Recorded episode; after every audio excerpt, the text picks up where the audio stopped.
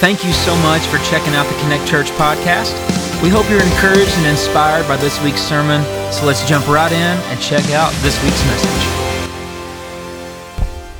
Well, good morning, Connect Church. Hey, listen, how many of you are grateful today that the hope we have is not a dead hope that lies in a grave somewhere over in Jerusalem, but the hope that we have is in Jesus who is alive and well and that He's our living hope today. Aren't you grateful for Jesus? Our team did such a good job leading us out. Welcome to Connect Church, where it is our heartbeat to connect everyone with the life changing gospel of Jesus Christ. We often say this about Connect Church we are not a museum for people merely to come and see. We are a movement of God to mobilize His church to take ministry outside of these walls and into the marketplace of our everyday lives. And Sunday mornings are a big part of that. We are so glad that you are here. I want to say special welcome to the Presley family over here. They're all the way from Charlotte, North Carolina, our, the church we left to come here and to plant Connect Church. And they're part of the big reason it was so hard to leave. So, can we welcome them all the way uh, from Charlotte today? And no matter where you come from, it is so good to have you. We had a great week in the life of our church. This past week was our annual Kiker Farms event at the Corn Maze. And man, we had such a good time. So grateful uh, for all of you who were able to make it out. In fact, I think we have a, a highlight video of Kiker Farms. It really doesn't show anything but our lead deacon's wife trying out a zip line that was made for a child. If you would, please take a look at this. hey, ladies and gentlemen, that's not how zipline works, okay? And uh, I use that with her permission. Uh, we go way back, but man, we had a, a great time. And before we get started in our message today, I, have a great introduction to do. So uh, we left Kiker Farms just a little bit early as a family uh, because we had the joy to welcome in my newest niece. And this is Felicity June Kendall. Now, you guys know Pastor Dominic, not only is our youth pastor, but he's also my brother. And on Wednesday night, she had, Meredith had this little girl, you ready? In her home.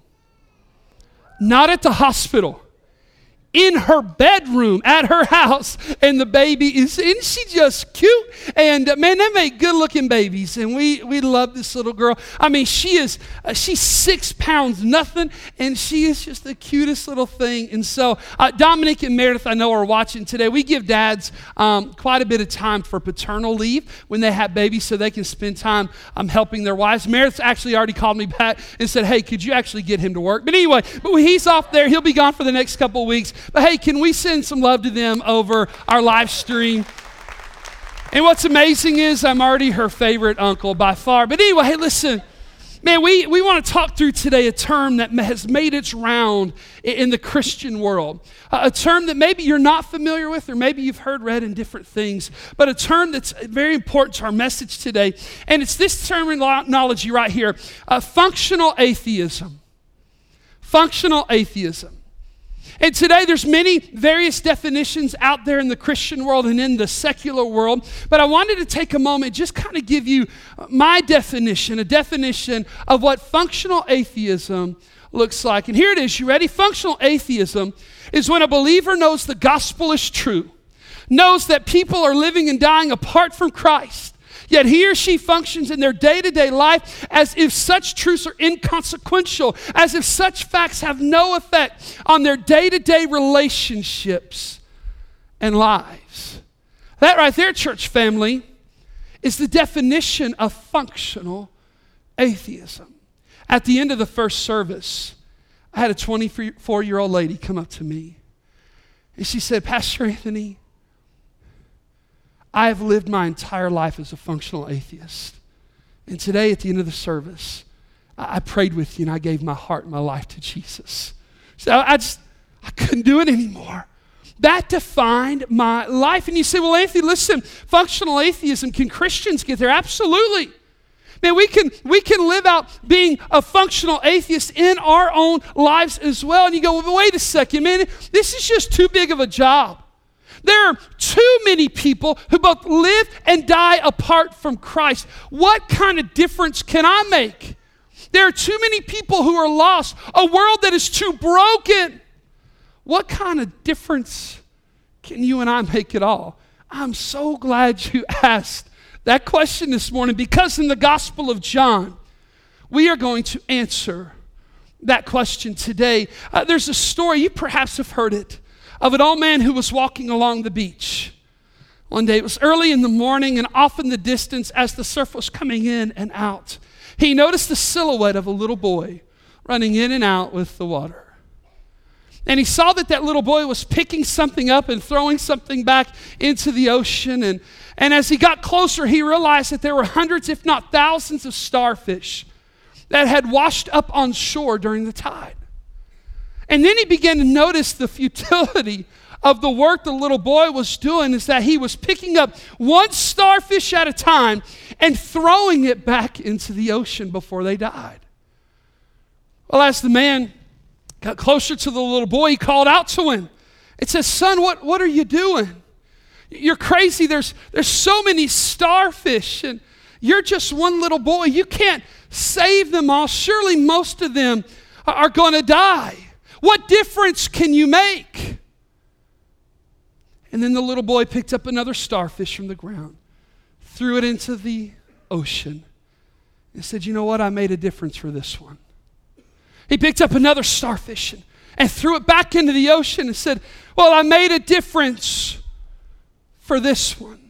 You know, sometimes we get lost in the complexity of this planet thinking there's no way you and I can win the world for Jesus when the truth is is that every single one of us can win one for Jesus. And so I have a question for you church. Who's your one? Who's your one? Well, if I can't, I can't get the gospel to everybody, but you can get the gospel to, to somebody. Who's your one? He You say, what do you mean by one? What I mean by one is the person who's close to you and yet far from Jesus. The person close to you but far from Jesus. Who's your one. Well, today we jump back in to the Gospel of John.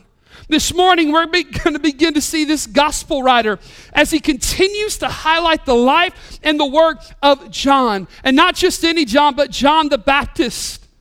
And in today's text, we see a shift, a shifting of, of focus from John the Baptist to those who follow John, his disciples, and what they did with Jesus.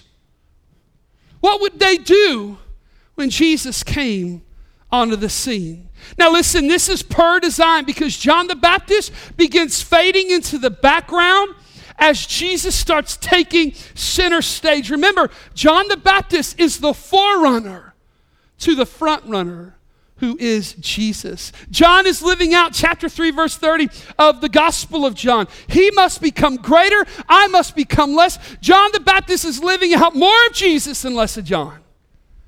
And we see that played out in the text today. Watch this in John chapter 1. If you have your Bibles, starting in verse 35, it says, The next day, John was there again with two of his disciples. When he saw Jesus passing by, he said, Hey, look, fellas. Hey, boys, look the Lamb of God. When the two disciples heard him say this, listen, they followed Jesus. Man, they stopped what they were doing and they followed Jesus. Here again, John continues in his calling, pointing others, even his followers, to Jesus. Look, fellas, see him? That is the Lamb of God. Now, two weeks ago, we walked through the significance of this phrasing, Jesus as the Lamb of God. If you'll remember, lambs played a vital role in the worship services in the temple. You see, every morning and every evening, there was a sacrifice made. A, a lamb was sacrificed, and its blood was used to cover the sins of the people of God. And who can forget that moment in Exodus chapter 12? As God would begin to punish Pharaoh and Egypt for the Pharaoh's hardened heart, God was going to send a death angel, but before he did, he told his people, Take the blood of a lamb and put it on your doorpost of your home so that when the death angel comes by, it'll pass over your home. The people of God did that. God saved them. The angel passed over, and the people of God were saved. You know what John is conveying yet again? Is what he conveyed just a couple of verses earlier than this in verse number 29. This is the Lamb of God, watch this, who takes away the sins of the world. You know, church, if the Lord tarries in his return, meaning this, if I were to close my eyes in death before Jesus comes again, I often think about that first day, that first breath, the first moment in heaven. But can I tell you what I'm convinced? I'm convinced that I'm not going to hear something. I'm convinced that when I get to heaven one day, when I close my eyes in death in this life and open them in eternal life in Christ, I don't think I'm going to get to heaven one day and somebody's going to shout from the crowd, Hey, Anthony, how many sermons did you preach to get here? I don't think there's going to be somebody going, Hey, how many people did you lead to Christ to get here? How many baptisms did you have to make it? How big was your church? No, I think that God will welcome me home one day. And as I stand before his presence because of Jesus, he's going to welcome me home and go, wait a second, something's on him. Why, it's the, it's the blood of the Lamb. My, my son's blood is on him. Welcome home, my child. And all that at that moment I would hear from him. What I try so hard to live in this life. well done, good and faithful servant. But I'm going to tell you something that moment will not come to be because of anything special I have done, but because of the shed blood of the Lamb of God who takes away my sin and your sin and the very sins of the world. Because of Jesus. Look, fellas. John the Baptist says, the Lamb of God. But I want you to hear me. They, they not only looked, but in verse 37, we find out this that they, they followed Jesus. Now, let me tell you something. John chapter 1, verse 37 was written, and it was hard to believe, before social media, before Facebook and Instagram. It was written when following someone meant much more than just clicking a button online. Or following somebody actually meant physically following after them. Hey, can I remind you of something? About our faith, about Christianity. And that is this Christianity is not some set of teachings to understand, it is a person to follow. Christianity is just not some, some thought line, some intellectual exercise that we have. Christianity at its heart, our faith at its heart, is a person to follow. And they followed Jesus that day, John's disciples did. Let's pick, out, pick back up with verse 38. And turning around, Jesus saw them following and asked, Hey, boys, what do you want? Hey, fellas, what do you want? And they said, Rabbi, which means teacher, where are you staying? I mean, are they confused? Is he at the Holiday Inn up at the exit? Like, where, where's Jesus at? Is that what they're really after? Is his location? No. You see, their question was a courteous way in that day of asking Jesus, hey, would it be okay if we come and spend some time with you? Hey, hey Jesus, where, where are you staying? Well, what it really meant was, hey, Jesus, do you, have, do you have a few minutes where we could just ask you some, some questions? Oh, the beauty of that question. Because you know what it also signaled? You know what it also signified? Their openness and their willingness to follow Jesus. Man, my kids have got this all figured out. If y'all had kids, you know something, right? Their questions are loaded. There are always ulterior motives, don't you? Hey, so I, I, my kids do this all the time when they're at their Mimi's house or say. They'll go to Mimi and go, Hey, Mimi, what are you doing today? You know what that means? It doesn't mean what you're doing today because they care. It means, Can I hang out with you and spend my entire day with you? Right? There's an ulterior motive in that. Like, I want to spend my day with you, Mimi. What you doing today? The same is true about this question. There were some ulterior motives here. Man, Jesus, we want to spend some time with you. Can we? See, there was more to Andrew and John's question than meets the eye. Hey, real quick, before we kind of advance in the text, can I ask you a question that Jesus asked the disciples that day? What do you want with Jesus?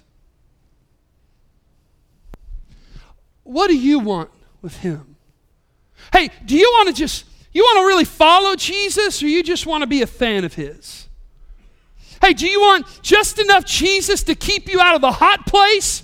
but not really enough Jesus to change your life? Or do you desire Jesus to be your life? Hey, what do you want to do with Jesus in your life? You see, it's a, a question that all eternity hangs in the balance for you and for me, and how that's answered. Watch this in verse 39 as we continue in the text. And Jesus speaking, Come, he replied, and you will see so they went and saw where he was staying. And watch, here's the look, Jesus is giving them what they want, and they spent what? That day with him. It was about four in the afternoon. Andrew, Simon Peter's brother, was one of the two who heard what John had said and who had followed Jesus. You see, Jesus here gives the first of two come and see moments in John chapter 1. Jesus extends this invitation to Andrew and John. John, the disciple who Jesus loved, the author of this gospel we are reading, he extended them the invitation to spend time with him, and they did. You know what I get to thinking? How many times have I turned Jesus down on that? Am I everyday. How many times have I just turned him down? He said, Come on, come and see. And I was just too busy. Now, as we read this part of the gospel, if you've read the other gospels like Matthew, Mark, and Luke, you're going to realize something's off right here. There's a timing that just doesn't add up. And so let's take a moment to address this. Um, Norman Geisler, in his work, When Critics Ask, points out a potential problem here in the text. You see, John records the calling of Andrew and Peter and John and Philip and Nathaniel at this early point However, the other gospels in places like Matthew chapter 4, Mark chapter 1, Luke chapter 5 put the calling of the disciples much later in Jesus' ministry. So there's a potential problem. You go like this, well, man, what do we do with that? Well, let me remind you, let me give you a good hermeneutic or Bible study uh, tool right here, and that is this that the Word of God always has a solution for what appears at the beginning to be a problem.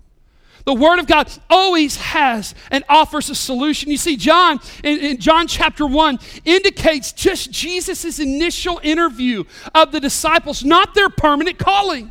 As a result of this first contact, they only stayed with Jesus, what the text says, for the day in verse 39, after which they returned to their, their homes and their normal jobs. Whereas the other gospels pick up later on down the road when these disciples kind of leave their homes and leave their jobs, and you know what? They are full time disciples and followers of Jesus. But you know what I keep thinking? What a day that must have been. You know, Scripture doesn't tell us what that day looked like for Andrew and John as they sat with Jesus. Hey, what a what a Bible study led by Jesus that must have been. You know what I can imagine Jesus did? Was that Jesus took the Old Testament scriptures and he sat with them there at the Holiday Inn and he opened them up and he began to read dozens and dozens of verses about the coming Messiah, the, the promised Savior. And then you know what? Around four that day, I can imagine Jesus going, Hey, fellas, look up here. The one we have read about, the one you have known about and waited for. It's me. The wait is over. Look no further. It is me. After this Bible study, we could tell it makes a difference. Watch what happens here in the life of Andrew. The first thing Andrew did, verse 40, 41 teaches us, is that he found his brother Simon to tell him, We have found the Messiah. By the way, five words. We have found the Messiah that is the Christ. And watch this. He brought him to Jesus. he brought him to Jesus. I'm going to say it one more time. He brought him to Jesus. And Jesus looked at him and said, took his name, Simon, who was son of John, and changed his name to Peter because Peter's life would never be the same. I want you to notice Andrew's first response. His first reaction to the good news of the gospel that Jesus is piecing together. And that is this his deep desire for someone he loves to find Jesus. A deep desire for his brother to come to Jesus. For Andrew, his one was Simon Peter. Now, notice that he didn't bring Peter to church, he didn't invite Peter to an event. He brought Peter to Jesus. There is no functional atheism apparent in Andrew's life, just a strong desire and a willingness to bring his one to Jesus. I, have got another question that we find coming out of the Gospel of John, and that is who is your one? Who is your one? For Andrew, it was Peter. Who is your one? Here's the challenge of today's message, and that is simply this. You ready? It is time that as believers we do away with functional atheism and we become faithful Andrews whose heartbeat it is to bring people to Jesus. Heartbeat to see people find Jesus. But Anthony, listen, I'm not a preacher. I'm not a really good communicator. I don't get paid to do this. So, man, it's just really, it's too hard. And then we remember what one author noted, and that was this about the text it was only five words. Now, look, stop with the excuses for a moment. It was five words. Five words, yet God used it to win Peter. This teaches us, this author noted, that we do not have to be great preachers or clever speakers. We need only to tell men about the Lord Jesus in simple words, and God will take care of the rest. Don't believe me? Let, let me show you a text thread. This happened back in August between the deacons and the elders or the pastors Connect Church. We just, we're all on a text thread. We communicate that way. Our lead deacon, let me give you some context here. It was his wife who was dragging her hind end on the ground, right, uh, in the earlier video. Uh, Joey, our lead deacon, sent this to us in August. He said, wanted to share with you guys. One of the workers at the daycare where my kids go called Jordan after the kids got off the bus. Tristan had told the worker that he was able to lead a friend of his to Christ. Tristan told the worker that the friend knew who Jesus was, but didn't know what it meant to be saved. And so he explained it to him and prayed with him. Super proud of him. You know old Tristan is? He's 10 years old. He's 10 years old. And as we celebrated, and I didn't share the whole text, but man, all of us, dude, this is incredible. This is amazing.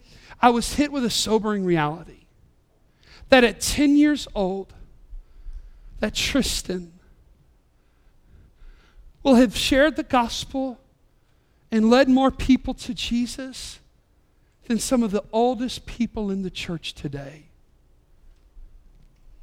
That Tristan already knows what it means to be a faithful Andrew, and even at a young age, is not satisfied with functional atheism. No matter how old you are, no matter how young you are in this place today, you can exchange functional atheism for being a faithful Andrew. I'm going to tell you, Andrew and John, back to the text. They thought, man, we have found the Messiah. But in reality, the gospel reminds us no, it was Jesus who found them. And isn't that the good news of the gospel of Jesus Christ? That the God who created you sent his son Jesus to die on a cross for your sins. Three days later, Jesus would rise from the grave. And by faith and trust in him, not only do we have new life, but life everlasting with God our Father and our Creator. Hey, you ready? What good news in a world filled with bad news. But can I remind you something about this news? The gospel is only good news if it gets there in time. Don't miss out on that. The gospel is only good news if it gets there in time. I heard the story about a young man who applied to be an usher in a local movie theater. And so, as he's going through this interview process, they, they talk to him about many of the responsibilities of the job. And then they have this situational awareness discussion with him. For instance, what would you do if this problem arose? What, what would you do if this happened?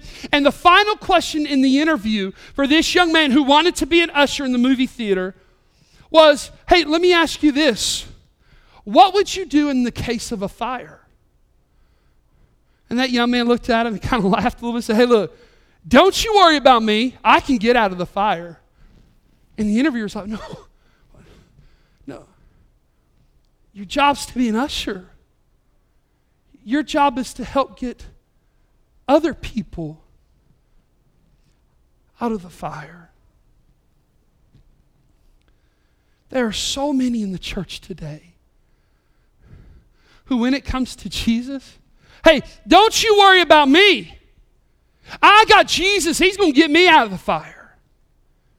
And we fail to realize that we're the ushers, that God has called and saved to help get others out of the fire. You see, functional atheism sometimes takes hold more than we give it credit to. You say Anthony, listen, I like the fire and illustration, it was good. And, and Tristan, that really kind of kicks you in the guts, are good. But how do I help people escape the fire? Tristan had a playground conversation. Andrew used five words and so let me bring something to the table. And let me share the gospel with you using three circles. This three circles illustration is not mine. I've changed it a little bit. But you'll find on the screen they'll show it to you. You can you can download the app. You don't even have to draw this out. But you can. You can take a napkin or a piece of paper towel. You can take a dry erase board, doesn't matter. And you can find a way to have a gospel conversation and share the gospel with someone who doesn't know Jesus with your one. And so let me share this with you real quick, and I'll give the camera a chance uh, to focus in here. Watch this. You ready? We begin here. And that is this that if we just simply look around, there's one thing that becomes evident to us that we live in a world that is filled with brokenness. Hey, don't believe me? Explain to me disease and disasters and, and droughts and famines and wars and hatred and racism and murder and evil and crime. Hey, listen, you don't have to believe like I do, but we can both come to the same conclusion that we live in a world that is filled with brokenness. And then the question comes how did we get here? How did we get into so much brokenness? Well, the Bible teaches us that God had a design. And this design was not full of disease and disasters and drought and famine and war and hatred and racism and evil and murder and all of those things. Rather, God's design was that you and I would live forever with Him in this incredible love relationship. But you see, something happened and that something is, is that all of us, in some point in our lives, we have run from God's design. We have rebelled against God. We, have said, you know what, God, yeah, I know you're God, but, but I'm going to go my own way. I, I know what your word has to say, but you know what? I, I'm going to do me, you do you. And we have run and we have rebelled against God. And you know what? That has plunged us into brokenness. That running and that rebellion, its name is sin. And here's what we try to do in this life we, we try to find ways out of the brokenness, right? We, we try to find ways out of brokenness through relationships. We, we try to find ways out of the brokenness through drugs and alcohol. We try to find ways out of the brokenness through success and popularity and, and money. We might try to find ways out of the brokenness that might look like busyness or just trying to get the job done. And, and in all these ways we try to find to get out of brokenness, we realize this that we are still in brokenness that there's seemingly no way out. But I wonder, God in His design, I wonder if God can provide a way out from the brokenness. And you know what we realize? That God did. That God did provide a way out. How did he do that? Well, that leaves us to this third circle. And this circle is called the gospel, which means good news. It's the good news that the God who created us sent his son Jesus to earth. He died upon the cross for our sins, and on the third day later, he rose again. So that by you and I, by placing our faith and our trust in him, we could have a relationship with God the Father. If we would but just turn from our sins and trust in Jesus. That means this giving Jesus our very hearts and our lives. Let me give you a picture of that. That means this making Jesus the King of our hearts and our lives, that by faith we could be saved from the very brokenness that our sin has caused. The Bible tells us that because of Jesus, we can have new life outside of this brokenness in Christ. And as we continue to grow and as we continue to follow Jesus, we begin to discover God's design again for our lives. And we begin to take our lives and to place it right in the center of God's will. And here's the beauty of the gospel. You ready? Then God sends us back right into the middle of the brokenness of other people to say, hey, I found a way out. And his name is Jesus. Hey, would you turn from your sin? And would you trust him? Would you make Jesus the king of your heart and life today? And then I ask them this question Are you here? Or is your life here?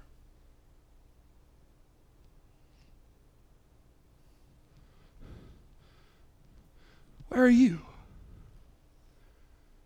And then you know what? After a conversation like that, Somebody might say they're right here, man. We, we continue to disciple. But if someone says, you know what, I think I'm in this circle, then you have already shared the good news of the gospel with them and you are simply inviting them, then why not give your life to Jesus? But Anthony, what they say they want to.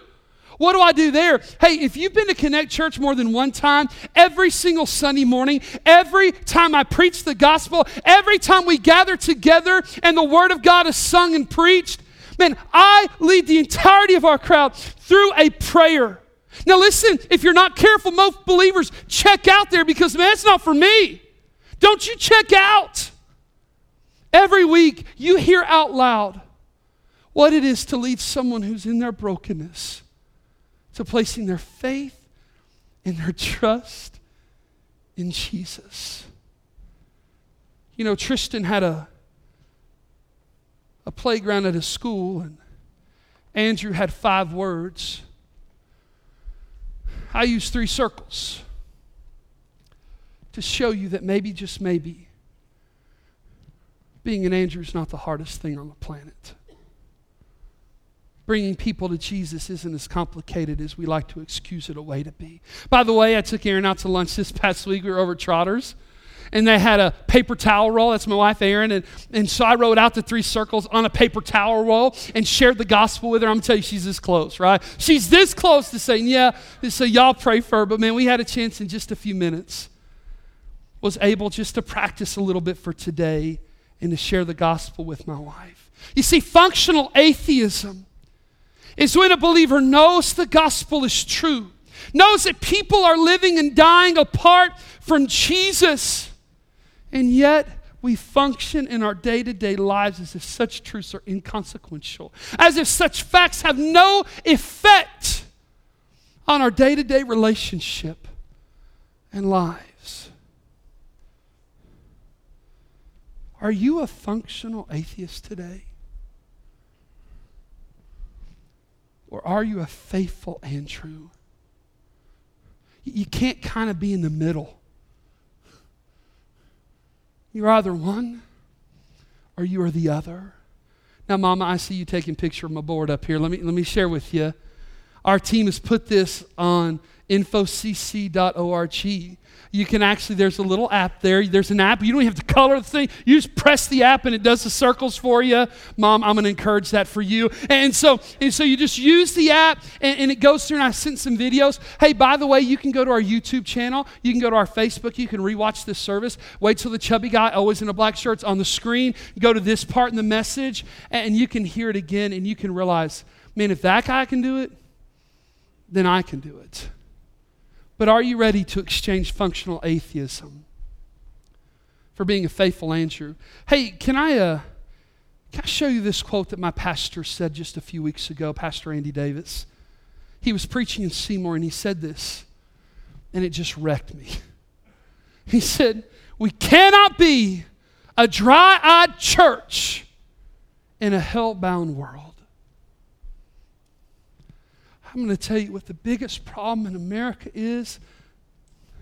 It's not only is there a watering down of the truth of the gospel, but we got too many churches and too many church members with dry eyes. Too many operating as functional atheists,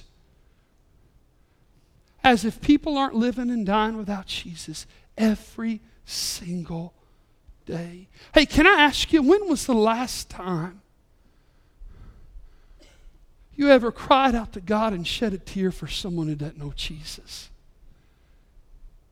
When was the last time you ever thought about strategize how you can have a conversation with your one? I want to close with this. In 1914, just two years after the Titanic sank, there was another passenger ship that sank as well. The Ireland Express over the Atlantic Ocean. Late one night in the middle of its voyage, it was enveloped by a dense fog. Well, at that time, there was also another vessel, a much heavier vessel that was passing the Ireland Express in the middle of the night, and they collided in the dense fog. The other ship cut a 350 foot gash into the side of the Ireland Express, causing this ship to sink within just 15 minutes. When the two vessels collided, it was very quickly known that the ship would not stay above water for long. And so people frantically began to search for life vests.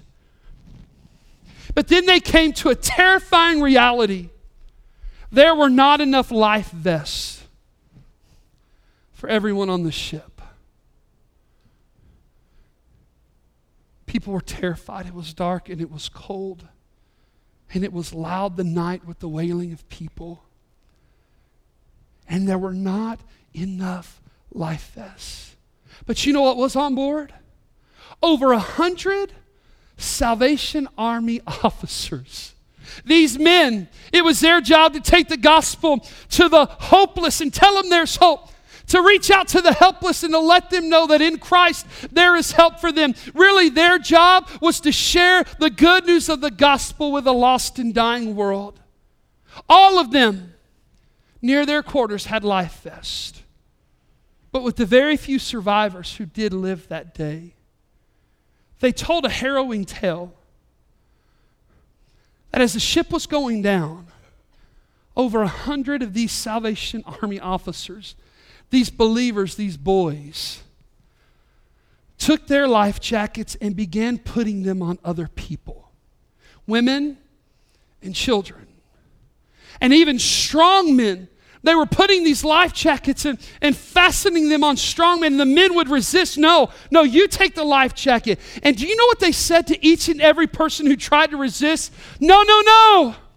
I can die better than you. I, I can die better than you.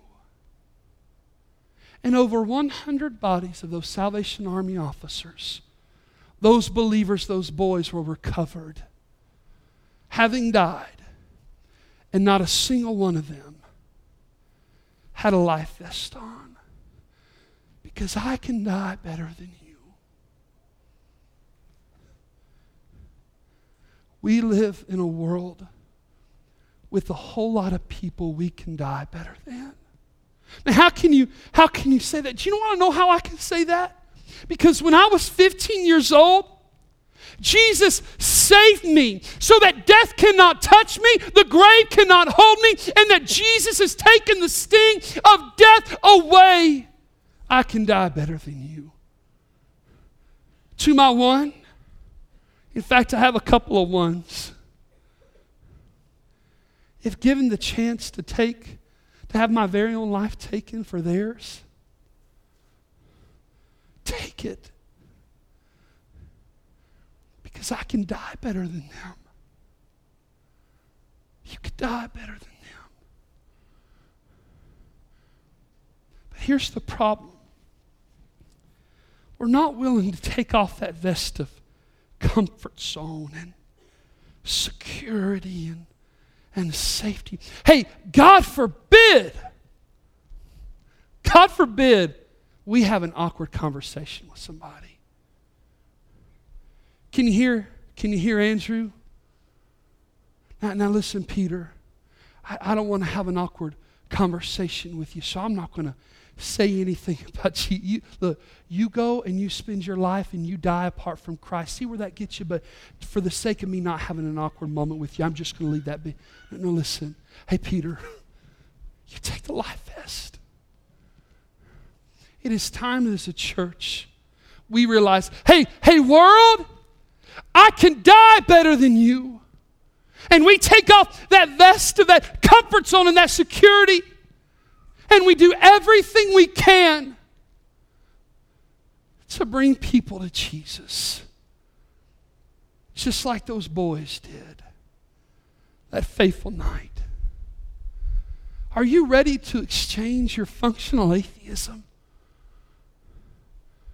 for being a faithful Andrew? If you don't know Jesus, I die for you for you to find him? I honestly believe I would. But can I tell you something I wouldn't do for you?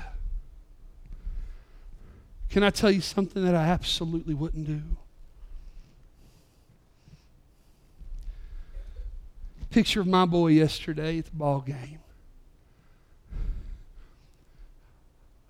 I'd die for you. But I would not give my son's life for you. I'd do anything, but I would not let my little boy, who I love so much, die for you. I couldn't do it. I won't do it. But then I realized that's exactly what God did. God gave his little boy so that we could have a relationship with Him, so that our sins could be forgiven. And why would God do that? Because you were His one. And I am His one. And I'm going to tell you, church, if what God did for us in Christ is not motivation enough. No amount of preaching, no amount of illustrations, no amount of stories will ever move you from functional atheism to being a faithful and true. God gave us his boy so that we might have life.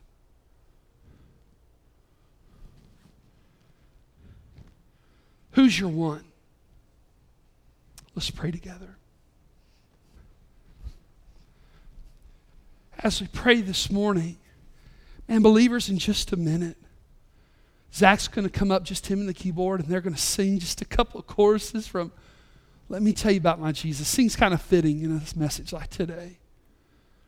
All around this room and all around you are little ping pong balls. Take a moment, find one next to you. There's Sharpies everywhere. If you look on your seat and you don't see a ping pong ball, that probably means that that ping pong ball has met its end underneath your rear end. And, so just try to find another one because you know what's going to happen in just a minute? I'm going to ask you to take a Sharpie and take a ping pong ball, and I'm going to ask you to write down the initials or the name of your one. Who's the person you know that is close to you but far from Jesus? And in a minute, as we sing this song, I, I'm going to ask you to pray for them.